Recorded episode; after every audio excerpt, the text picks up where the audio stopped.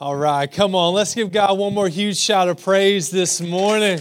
Amen. Amen. Listen, it's so good to see you here with us today. My name is Aaron. I'm the lead pastor here, and you are meeting us right here in our Encounter series where we're looking through Luke chapter 5 at just some of these incredible encounters with Jesus and how these encounters are just radically changing people's lives. And so today we're going to be stepping into Luke chapter 5. And before we get to the word, I just want to share with you just a little bit of a story. Now, the story, I'm just going to preface, is that this isn't necessarily the happiest story that you've ever heard. But I just want you to know that how the story begins is not how the story ends. That even though we may begin with a certain tone, that isn't how we'll end today. So as we just share this story, I just want to provide that little glimpse of hope today. And maybe today you've already experienced that hope even in your own life, that how your story began is not how your story is going to end. And so today we're going to just have some fun with this Luke chapter 5, but I want to begin with this story.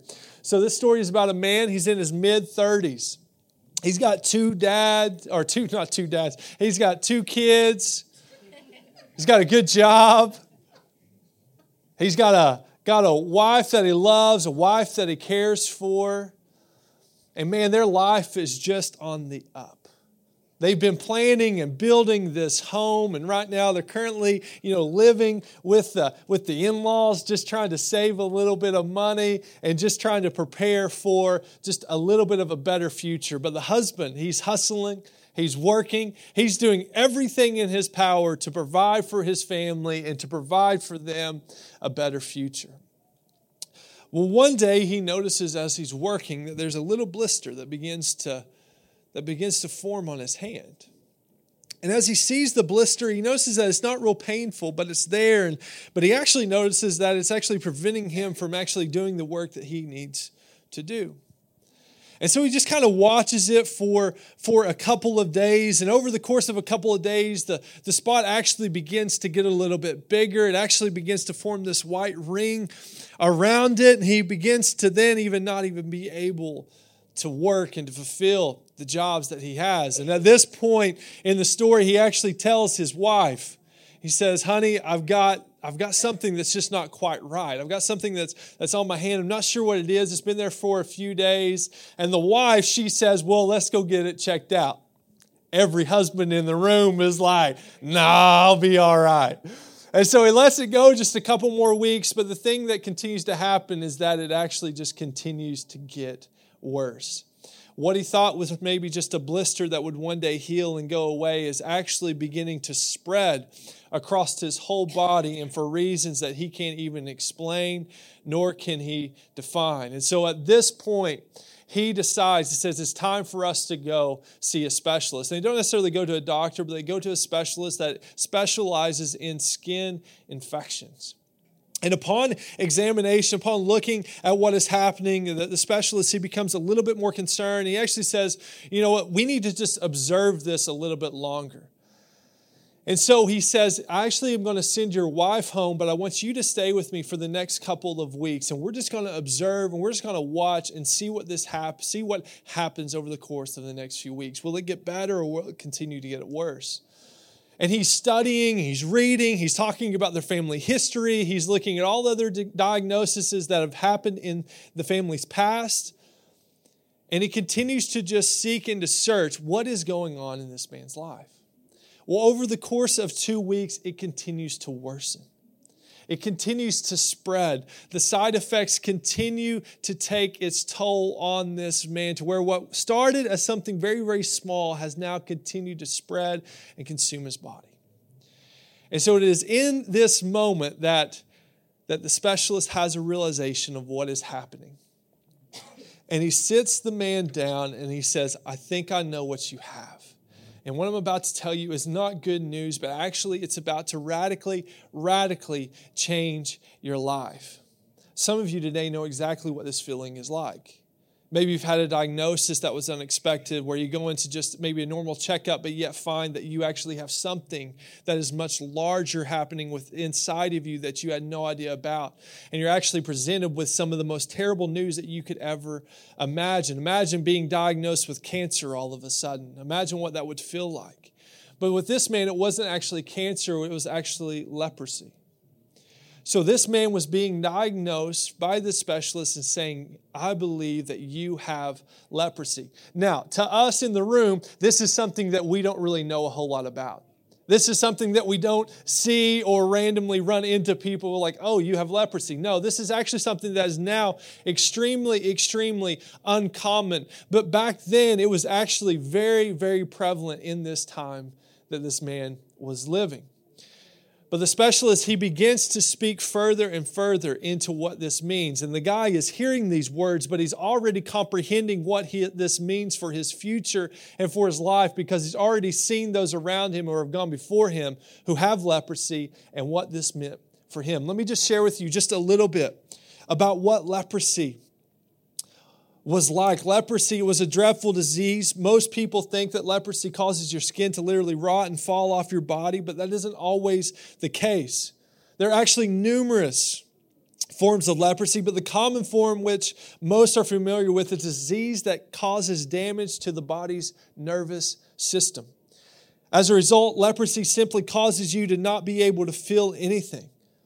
Leprosy may eventually cause your whole body to go numb. You see, when someone is blind, they cannot see. When someone is deaf, they cannot hear. But when someone has leprosy, they cannot feel. They are infected. The infected parts of their body goes numb and eventually loses all sensitivity. And this nerve damage can lead to this dangerous loss of feeling. It comes also with inflation, distortion of your face, and ulcers eventually beginning to pop up all over your body, hair loss, and even the loss of limbs at extreme cases. And if that all wasn't just traumatic enough, as he begins to explain what this diagnosis means, but he actually begins to explain what this diagnosis means for your life. He says, you actually can't go back home. He said, right now, we're about to take you and escort you outside of the camp, outside of the city, to where other lepers are living. And said, not only that, but you have to now actually, every time that somebody comes close to you that is healthy, you have to proclaim these words, unclean, unclean, as if to continue to profess what is happening within you. And all of these things aren't just things that the specialist made up, but these were the written laws for lepers. There was no choice. There was no just being able to try to work through this. And most importantly, there was no cure. He was essentially ostracized from the community. And then to make matters even worse is that during this time, if you had leprosy, it was actually seen as a sign of God's condemnation on you. So you have leprosy because you have done something wrong or because of a sin in your life. And so the religious leaders, whenever they looked at you with leprosy, it was not with empathy nor with compassion, but they were actually reviled them. They looked down upon them and they almost just rejoiced that God had condemned you for your sin. That's what the man was experiencing. Aren't you happy you came to church today to get to hear such a beautiful, beautiful story? What's worse, this man, he could never hold his wife again. You can imagine this man, he could never wrestle with his boys again. This man was now sent outside of the comforts of his home into the wild, outside of the camp, and basically depended the rest of his life upon the charity and the goodness of those in the city, or as long as his wife could continue to provide for him. This is the situation of this man. This is the story that we are talking about. And as he is entering into the camp, what is even worse is now he is beginning to see his future all around him. He's beginning to see other lepers and the greater distortion to their face, the greater loss of maybe even potentially their limbs. And he begins to see all around him what his future looks like. And to be honest, he's probably thinking in himself that there's probably just some days that I wish that I could just die. And up to this point now, he has continued to live in this encampment for some time. And throughout that time, he has tried every cure possible to man. Every essential oil that is known to man, he has tried. Every cure that somebody has put into that says, hey, this may work. He's tried everything within his power to try to cure him. But yet he has found no cure. He feels separated from everyone. Even God seemed at a distance. See, he had no access to worship, no access to scriptures. And even his prayers seemed to go unheard. And there's this realization that whenever you look at this story and look at this man, it wasn't even the kind of disease he had, but it was the kind of disease that had him. You see, he was not a husband, father, neighbor with leprosy. He was a leper. See, from that point on, that was all anyone needed to know about him. This, my friends, is just a little glimpse into the plight of what it meant to be a leper. So through no fault of their own, they had this been infected with bacteria that disfigures them completely, causing damage to organs, eyes, limbs, nerves. Because of the fear of contaminating others, lepers were considered unclean, were not allowed to be in contact with others. Because of their disfigurement, they were terrible to look at and covered themselves even from their own eyes. They were separated socially, psychologically, spiritually, and emotionally from others, forced to live on the outer edge of society. And they could not be with their families or pray with the community. They were cast aside to watch the disease progressively erode their physical selves. It would be highly, highly unlikely that anybody in this room has fully experienced what this man is experiencing. I highly doubt that anybody in this room can say, yes, I had leprosy just a few years ago. It's so uncommon. But even yet in today's society, we would be able to go to a doctor and he would be able to give us a cure for leprosy. But the connection that I want to make is that even though you may not fully be able to empathize with this leper, I believe that there are parts of his life and parts of his situations that we can all connect with. You see, maybe today you, like the leper, are in incredible, incredible need. That maybe you have been praying for something for months, even years, with no breakthrough. That maybe you as well had this diagnosis that you're like, I don't know what to do with this. I did not expect this. I did not see this coming. You have found yourself and your life completely changed, and now with this incredible cry for a need. Or maybe you find yourself just in this situation of life right now without hope. See, the leper, he had no hope. There was no hope, no cure. And so maybe today this is where you find yourself. Whatever your situation is, whatever has been going on, you don't see how it will end. And so you feel the overwhelming weight of hopelessness. Or maybe you can connect with this isolation. I believe so strongly that what the enemy wants to do with those in the church is to isolate you. And maybe that isolation comes from family. Maybe that isolation comes from friends. Or maybe that just comes directly from society. Whatever it may be, maybe today you feel alone. Maybe today you feel isolated. And maybe today you feel like even your prayers to God are not heard and that God isn't even near. Or maybe today you connect with this man that you feel consumed. And consumed by what?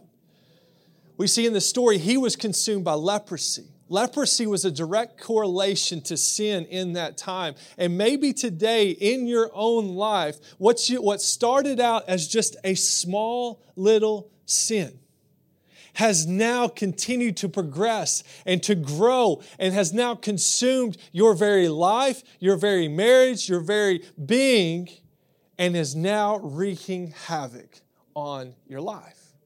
See, I don't believe that any of us can connect fully, but I believe that there are moments in his story and in his life where we can find that place of connection.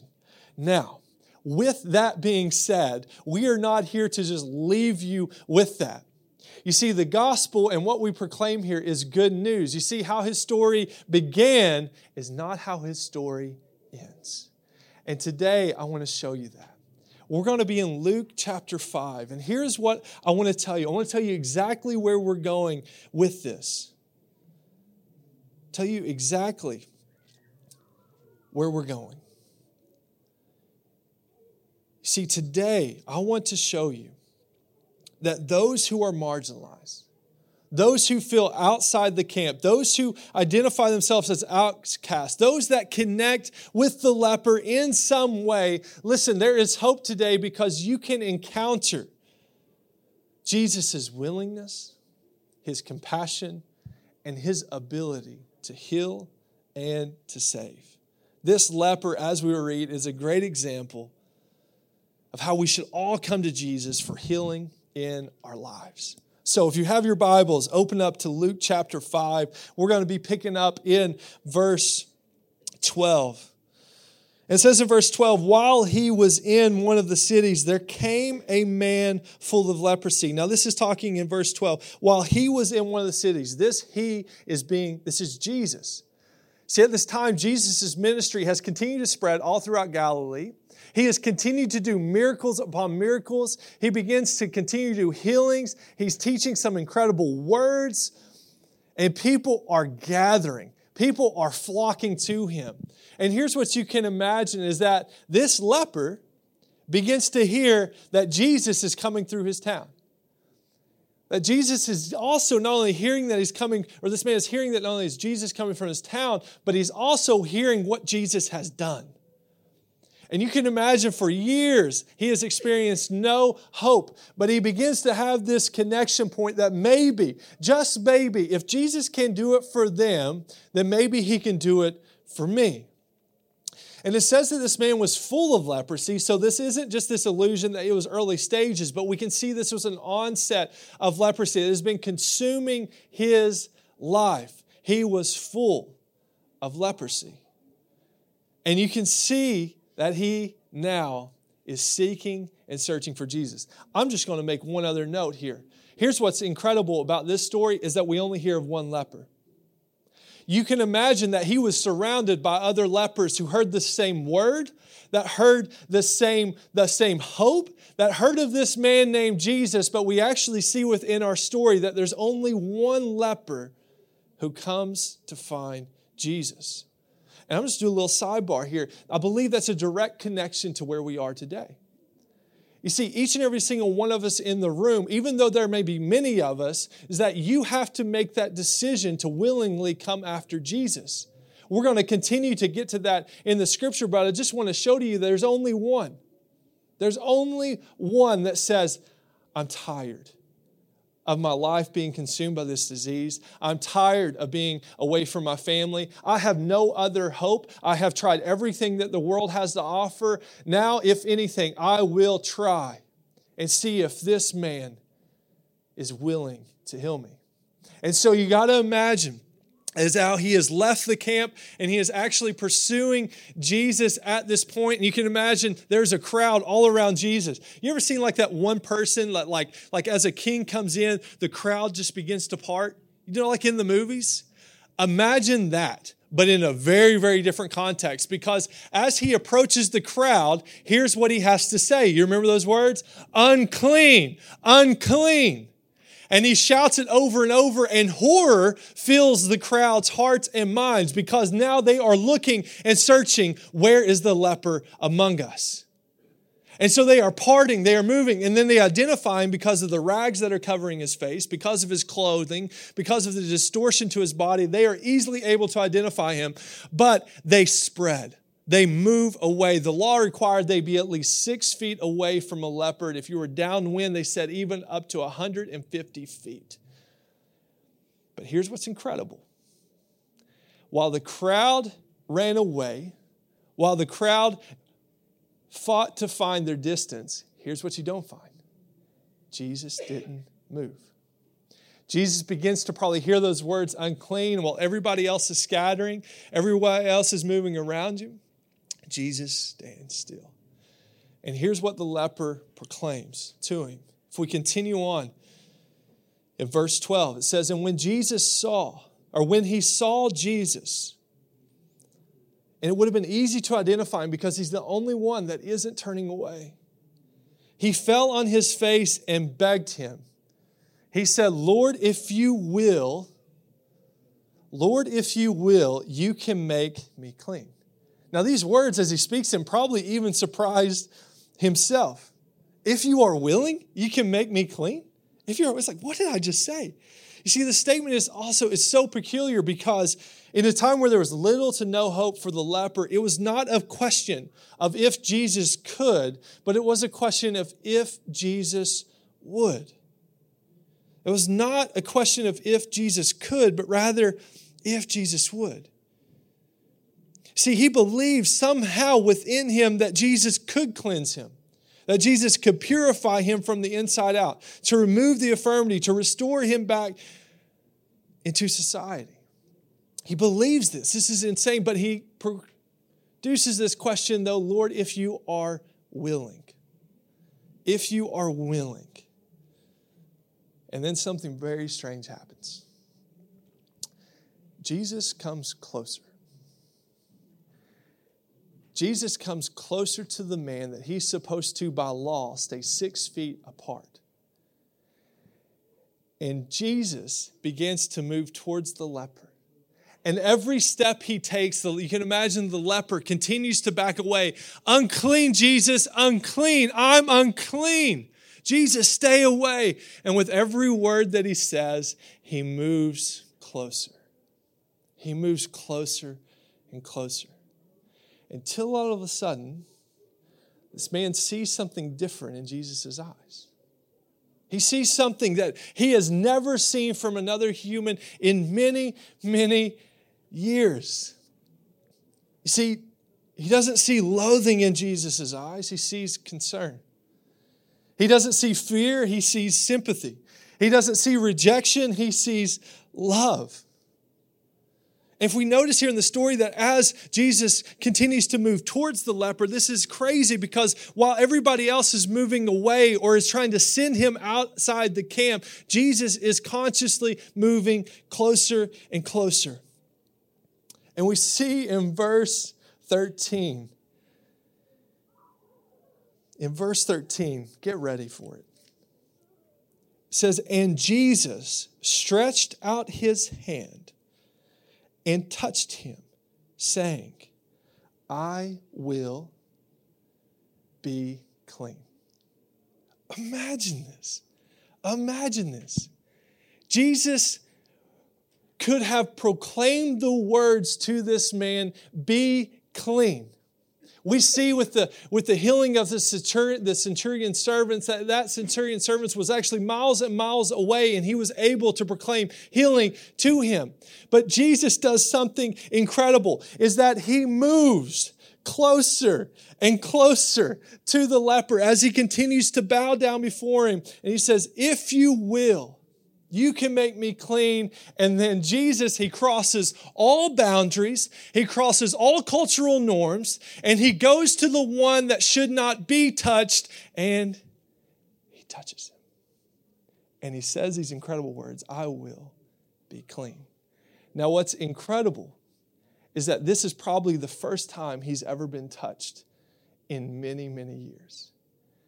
And as he begins to feel the touch, he's probably overwhelmed. But I can't even believe that Jesus is touching me. But not only is he overwhelmed at the physical touch, but then he also is overwhelmed by the physical healing that begins to take place in his body. As he was once now covered with ulcers and sores, now he begins to feel for the first time his fingertips. And as the feeling begins to go over his body, he now can feel his face, and he can feel his nose, and he can feel his lips, and he can begin to sense that all throughout his body, you got to watch this, that he's not just healed, but he's cleansed. You see, he doesn't just say, be healed. He says, be clean. And so many of us, what we are seeking is healing from our physical ailments or our physical situations. But what Jesus proclaims in this word is not healing, but ultimate cleansing. Mind, soul, body, complete and total, full cleansing. This is incredible. This is insane. And you can imagine, how does the man respond? How does the man respond in this moment? He is now clean. He is now healed. Can any of you shout? Can any of you really, Matt, can you really shout? Ow. Oh, yes. Yes. I'm not sure what that was. But that may be how he did it. I don't know. That may be how he did it. But you can imagine, right? You imagine for years being an outcast. You imagine for years being sent outside the camp. You imagine for years being the untouchable. You imagine for years not feeling God's presence. You imagine for years not having any hope. But in a moment, being completely and totally restored. That is unbelievable. But this is what we see, and this is what we hear. And for us today, this is incredible, incredible good news. But we got to finish the story. We're not done yet. We're not done yet. As we continue on in verse 14, it says, and he charged him to tell no one. I think that's hilarious. I'm like, can you imagine? Or maybe today, this may be a lesson for every single one of us. Maybe today you forgot how Jesus has cleansed you and restored you. You see, this man, he told everybody. How could he not? Jesus specifically told him not to. I don't really, that's kind of a fun conversation to have. There's some fun, definitely diving into some commentaries, getting to see why he'd done that. There's definitely some interpretations for that. But I'm just connecting with that guy. If Jesus has completely cleansed me of leprosy that I have been dealing with for years and years, I'm telling everybody. I'm telling everybody. And maybe today that's a challenge for you. How has Jesus cleansed you? Who are you telling about? It's incredible cleansing. But we continue on. He says, go and show yourself to the priest and make an offering for your cleansing. Once again, it's incredible. Jesus then goes back to the law that he had just broke, to touch the untouchable. But he goes back to the law and he says, go to the priest and offer for your cleansing as Moses commanded for a proof to them. And this priest, he would have went to Leviticus 14. And you know what? There would have been a lot of dust on that chapter. A lot of dust on that chapter. Because you know how few people would have been healed of leprosy at that time? Very, very few. And so the priest, he goes to the priest, and you can imagine the shock. Probably recognized him at some point in his life, but now he is seeing him cleaned and now restored. And in verse 15 it says, but now even more the report about him went abroad, and great crowds gathered to hear him and to be healed of their infirmities. But he would withdraw to desolate places and pray. Today I want to go back to where I told you we would go. I wanted to share that incredible story. And here's what I want us to do is that I wanted you to see today that we find these three incredible aspects of who Jesus is, of his character, that I believe will connect with each and every single one of us in the room, in whatever situation that we are going through. And here's what I want to proclaim to you today. The number one, what we see from this text is that Jesus is willing. Jesus is willing. Jesus is willing to cleanse you. Jesus is willing to heal you. Jesus is willing to save you. But as I began to just see that throughout the text, here was the biggest question that I began to wrestle with. But are we willing to come to him? Are we willing to come to him? And I began to wrestle with this. What is it that keeps us in the world from coming to Jesus? Why is it so hard for us to ask Jesus for help? And here's just a few things that I've experienced in my own life, and maybe you will see these as well. The first one that I began to wrestle with is shame and guilt. Whatever happens in secret, let's keep it in secret. Whatever I'm struggling with in secret, let's keep it in secret. Because I know if I bring it to the life, what society has told me is that there's nothing but shame and guilt. And so maybe that's the problem today that you're struggling with right now is that what you are dealing with, what is consuming you, is that there is shame and guilt that is surrounding you, that is keeping you from being willing to go to Jesus. I believe that's one of the struggles that I've had. And then the second one is pride. Listen, man, here's what we say. I want to do it on my own. I am strong. I want to do this. I want to beat whatever I'm going through. I want to fight this thing. I want to win. I know I can. I believe in the strength within me. There's a pride that overwhelms us of this sense that we can't ask for help or that we shouldn't ask for help because we're supposed to do it ourselves. I get to learn this incredible truth from a 3-year-old. We're in the process right now of trying to get him to put his own clothes on. Praise God. It's incredible. But man, is it a journey. So we get to the shoes, and he gets really excited to be able to put his own shoes on. And I'll get him like left and right, and I'll get him all lined up, and I'll kind of pull the tongue open, and then I'll just begin to support him and help him. And let me tell you something, it all breaks loose. He's like, no. And then he just starts to wail. And Scripture's like, okay, I was just going to help. He's like, no, I can do it. And he will struggle for like 5 minutes just putting on these shoes. And I'm like, good Lord, son, it's time to go. You know what I mean? In those moments, all the parents, you know what I mean? But there's just something within his 3-year-old self that just says, I need to do this, or I want to do this. And here's what I've found throughout my life is that, listen, that's with a 3-year-old. You think that just goes away over time? No, it gets worse and worse and worse, because here's why. As you get older, you think you get wiser. That as you get older, you get more dependent upon yourself than you are dependent upon others. That as you get older, you continue to pursue your life in a certain way, in a particular agenda, in a particular way. And so this fight to continue to live out of the pride of our life just becomes more and more who we are. And what the pride does is that it keeps us from being willing to come to Jesus. I've got one more note on this within my own life, is that some today is that it's rejection. See, there's a difference between I don't want your help versus I don't need help. You understand what I'm saying? Like there's a difference between I don't want help to where I don't need help.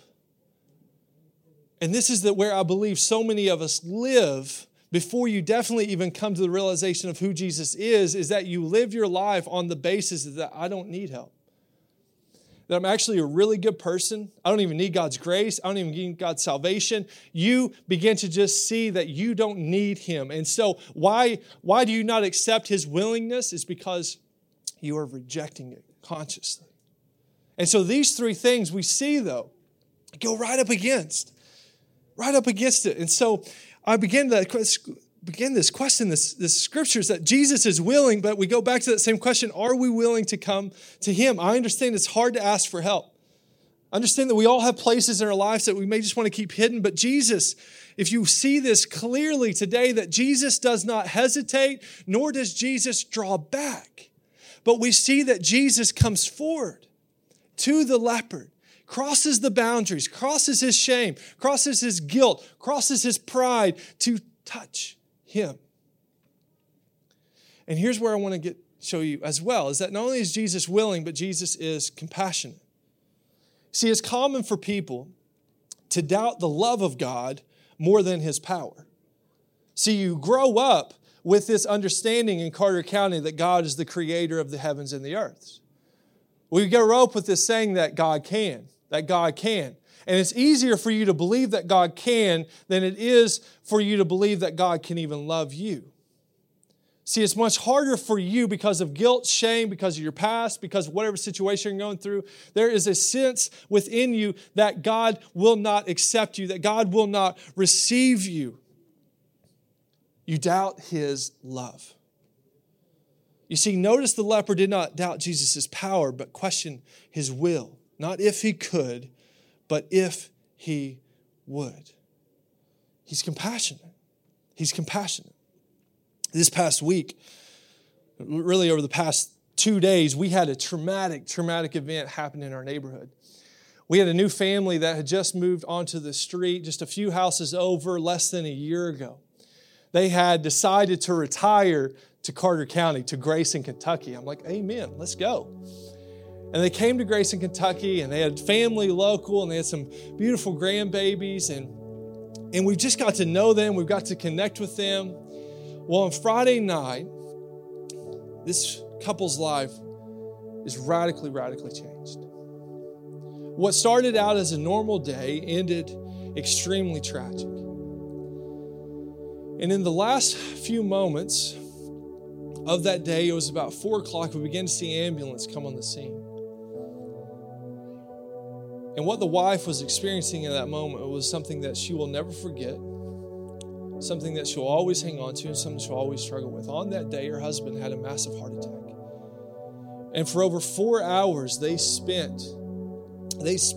ambulance and the doctor spent time trying to bring him back, trying to continue to get his pulse, to continue to go, to get the heartbeat, to get life back in his bone. But tragically, he passed away late that night. And me and my father-in-law, we were there on the scene as the ambulance were coming in, and we could still feel the weight of that moment today. You can still feel it. We were there with the wife as they were working on him in the ambulance. Just began to feel the weight of that moment. Begin to proclaim these prayers. Lord, if you're willing, you can. Lord, if you're willing, you can. Over and over and over. I prayed it. Lord, if you're willing, you can. I don't understand why he doesn't sometimes. You understand? I don't understand why he doesn't sometimes. Those are still the questions that you may be facing today. It's definitely the question I've been facing for the last 24 hours. God, why didn't you? God, why didn't you? Why didn't you? I know you can. Lord, why weren't you just willing? Maybe that's a question that you've been wrestling with for many, many years with God. Maybe you've still been seeking and searching for that answer. But in that moment, I really struggled. I just want to be honest there. And we continue to believe, yes, that God has a plan, that God has a purpose. And sometimes it's just hard for us to understand. But in this moment, I was like, God, I just don't understand. Because I said, God, you're willing. If you're willing, you can. But we go Saturday, and my father-in-law, he just began to just have just this heart of compassion that just was exemplified on Saturday. And he said, we got to do something for the family. And he said, we're in Carter County. You only do one thing. You buy a meal. You know what I mean? You buy a good meal, a big meal, enough to feed 30, even if there's only 5. And so that's what he did. He said, let's provide a meal, and we're going to get a good meal for this family. And so he just began to send a text out to all of the other neighbors, and one replied. And then before you know it, we had the whole neighborhood saying, yes, yes, we'd love to help out. We'd love to just do anything that we can. Let's chip in and buy this meal. And I believe that was just an incredible moment that allowed my father-in-law to move in a way that I never would have imagined. So my father-in-law, he went to the home, and that's where you seen the son of his dad had just passed away, and my father-in-law, he does something beautiful. He goes up to the son, and he says, I know exactly what you're going through. He said, just a few years ago, I lost my father completely unexpected. He was gone too soon. We had all sorts of other hopes and plans for our life together, but he was taken from us way too soon. He said, but I know exactly what you're feeling. And he touched him. And he touched the brother, or he touched the son. He touched the son. You understand that? And in the moment, he just began to share with him. He's like, I know what you're feeling. I know what you're going through. And in the moment, he began to share with him just this incredible compassion and empathy with him. I empathize with what you are going through. I understand what your struggles are. I understand the pain that you're feeling. I understand the questioning that you have. And here's what I want to connect with you is that Jesus is doing the same thing in this text. And this is showing that Jesus is compassionate, that Jesus knows what you are going through, that Jesus, he does feel your pain, that Jesus, he does feel your suffering, and he is extending his hand out in the same way to each and every one of us with a gentle touch. And a gentle reminder that he is willing, that he understands what you are going through. And then the last one I want to proclaim is that he is able. He is able. The last part of our scripture here, what we see come to life is that Jesus is able. I wrote in this, I was like, man, this is tough. I was like, you know what? You're not able. And I was like saying this to myself. I was like, Aaron, you know what? Jesus is the only one that's able, and you're not able. And I just wanted to proclaim that over our church today, is that whatever you're going through, whatever struggle that you have, whatever connection that you have with the leper, it's the same story, that you're not able. You've tried it. I know you have. You know you have. You're not able. And so we see, though, how did the leper enter into the story? Let's go back to where we started. He knew how terrible this problem was. He knew most everyone thought his condition was hopeless.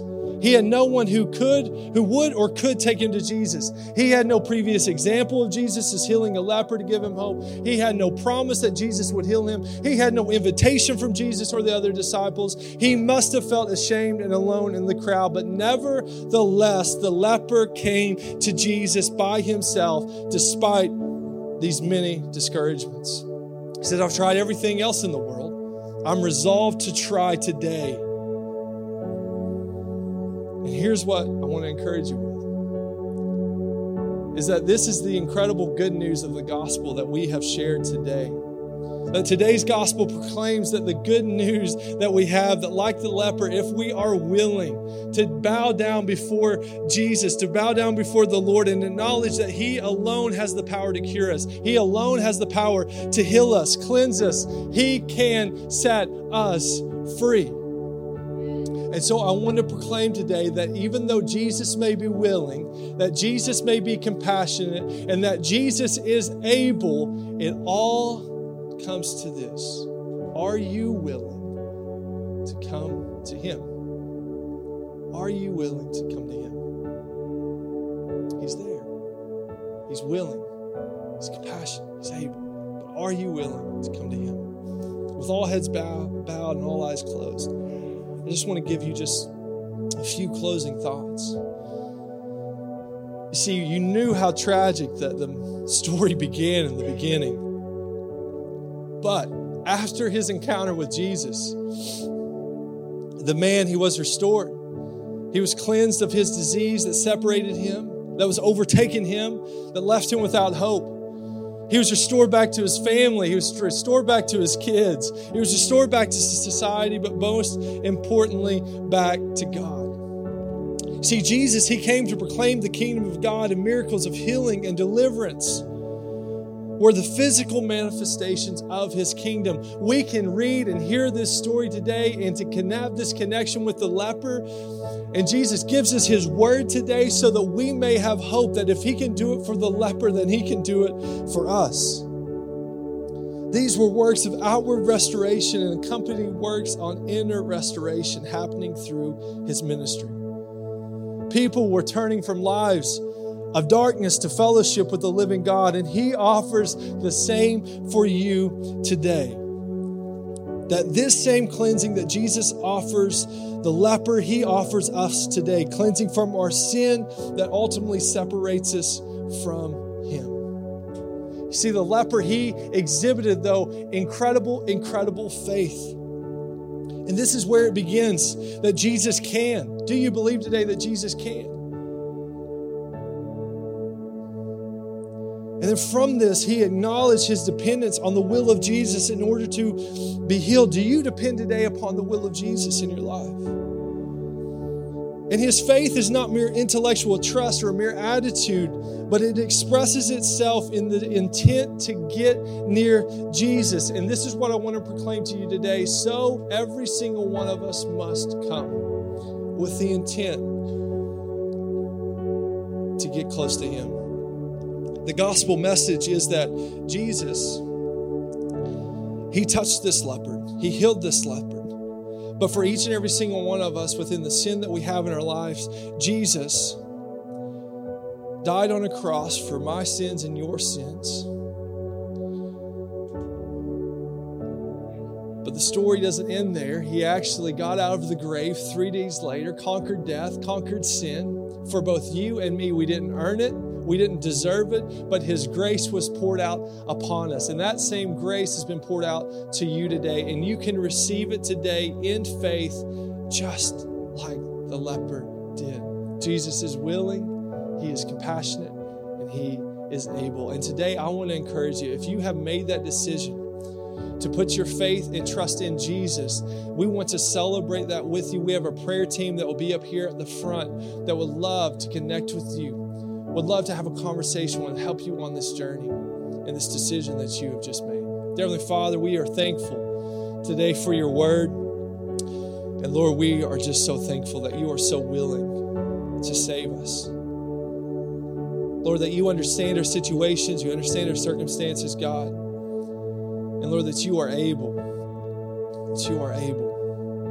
God, that you have the power to do all things today. And we trust and believe that you are making a move in someone's life today. In Jesus' name we pray. Amen.